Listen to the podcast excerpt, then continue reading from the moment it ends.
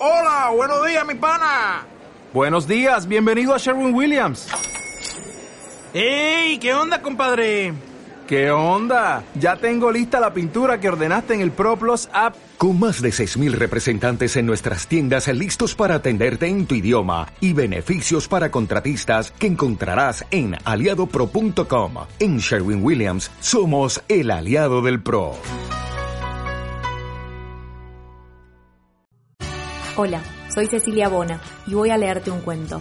Si te gusta, seguime en las redes sociales, donde promuevo el placer por la lectura. Búscame en Instagram, Facebook, Twitter y YouTube como Por qué leer OK. Si te gusta mi trabajo, te invito a patrocinarlo. Podés ingresar a patreon.com barra por qué leer OK y chequear las recompensas que, por distintos valores, pueden ayudarme a seguir haciendo crecer este proyecto. A cambio, podés llevarte desde los audiolibros en calidad HD en tu mail o que yo grabe tu propio cuento. En la peluquería, Eve Ward. Este cuento fue publicado en la antología Un día cualquiera de 2013. La peluquería me parece un lugar tan separado del mundo exterior, tan distante como el cine, por ejemplo, tan distante que cuando estoy aburrida dentro de ella, Pienso en el bar que está en la esquina, al que voy siempre, y con el pelo lleno de esa brea que ponen para teñir, pienso, quiero ir ahora mismo a tomar un café, con la bata negra puesta y los pelos untados. Por suerte para mi reputación, imagino después al café tan lejano e imposible como un viaje a Chascomús. Con el pelo teñido, me miro al espejo, no es como el de mi casa, en casa me veo mejor, en el espejo de la peluquería veo todas mis imperfecciones, ojos cansados que me dan una expresión de atontada. Llevé un pullover viejo para que no se manchara y con la luz de ese espejo veo que está realmente viejo. No lo veo como en casa. Ya que parezco tan mal, debo ser simpática para compensar, debo demostrar que soy una persona razonable, sensata, y de ningún modo decir lo que pienso, Quiero ir al bar de la esquina, al cajero, a comprar peras.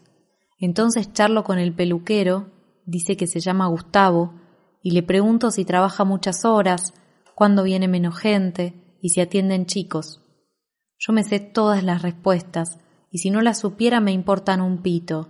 La conversación con el peluquero me hace pensar en todo el esfuerzo y el tiempo que gastamos en hablar pavadas, el pensamiento de ese esfuerzo me trae cansancio y resentimiento. Pienso que si yo estuviera más linda, él me atendería mejor. Si yo fuera linda, podría ser exigente y aguantaría que me pusieran matizador. Yo quisiera ser como una de esas mujeres que vuelven locos a los peluqueros diciendo más arriba, más corto, no, del otro lado, no, más hacia el centro. Pero aunque fuera linda, lamentablemente no tendría paciencia para todas esas exigencias. Yo soy más bien como un taximetrero con el que hablamos de dientes y dentistas una vez y me dijo que él pidió a su dentista Mire, yo no tengo tiempo para sacarme los dientes de a uno, sáqueme todos juntos. Eran seis. Con la cabeza llena de tintura, la cabeza se enfría, me voy a hacer los pies, y ahí me siento mejor. Me atiende en un cubículo oculto porque la cabeza se muestra en público, los pies no. Las pedicuras son dos, Violeta y María. A los peluqueros siempre los cambian. Violeta es ucraniana y quiero saber cosas de su país, pero nunca la saco de, oh, un poco diferente, pero todo como acá. Yo no sé si encierra algún misterio o no le importa nada de nada, porque es muy bonita y nadie se percata de ello. Anda como una sombra, se desliza como si no tuviera cuerpo. No, no le importa tampoco ser bonita. Por eso cuando está María, la correntina, prefiero ir con ella. Inmediatamente se acuerda de todos los animales que tenía su papá en el campo en Corrientes, el tatú, la yeguita alimentada a biberón y el pájaro carpintero. Y ese cubículo blanco y frío, mezquino, se llena inmediatamente de animalitos del campo y del bosque. Ya no quiero ir al bar de la esquina, ni me acuerdo del cajero y de las peras. Quiero ir a Corrientes, para ver al pájaro carpintero. Me va entrando cierto bienestar porque el emplasto de la cabeza se va secando mientras me hacen otra cosa. No aguantaría un tiempo muerto sin hacer nada, ni que me hagan nada, porque me parece que el mundo está en acción, como cuando hiervo verduras y controlo al mismo tiempo un partido de fútbol o tenés por TV cuando juega Argentina. Hago todo junto. Así, en mi epitafio van a poner, como le pusieron a una mujer romana, Fesit Lenam, tejió, era trabajadora. Me llama entonces la chica que lava la cabeza. A ellas también las cambian, pero por motivos distintos a los de los peluqueros. Ellos se van dando un portazo o son transferidos a otra peluquería. Cuando las chicas que lavan la cabeza se dan cuenta de que no las van a tomar como peluqueras, salvo alguna muy despierta que haga carrera, se quedan en su casa para mirar la novela de la tarde. Hay varias clases sociales en esa peluquería. Al sector más alto corresponde el que cobra, sentado en una silla alta y movible. Todas deben ir con sus papeles y entregarlos a él. Los pedicuros son como un sector paralelo, poco clasificable, porque no interactúan tanto como los peluqueros entre sí. Además, estos se mueven en un lugar central, con espejos, donde hay pósters con mujeres hermosas de pelo luminoso. No hay fotos de extremidades. Se ve que las extremidades son como apéndices. La chica barrendera que recoge pelo del suelo corresponde al sector inferior. Ella no hace café a los clientes ni les acomoda las capas. Va con su pelo así nomás, con una colita hecha de cualquier forma.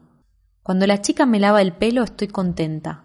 Ya estoy cerca del café de la esquina.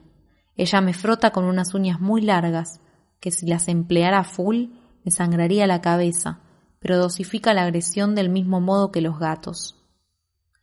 La que se empleaba a fondo era la pedicura Natalia, era la otra cara de Violeta. En ese cubículo blanco parecía un tractor en acción. Maniobraba una máquina que pasaban por la planta de los pies como si estuviera arando en una superficie grande un campo de trigo, por ejemplo. Estaba hecha para una empresa heroica, para conducir un tanque por la estepa, no para pequeñas reparaciones de pies y manos. No aguantó las quejas de las clientas, decían que les dolía todo, y se volvió a Ucrania. Y con el pelo lavado me voy a buscar al peluquero. Era Gerardo Gustavo.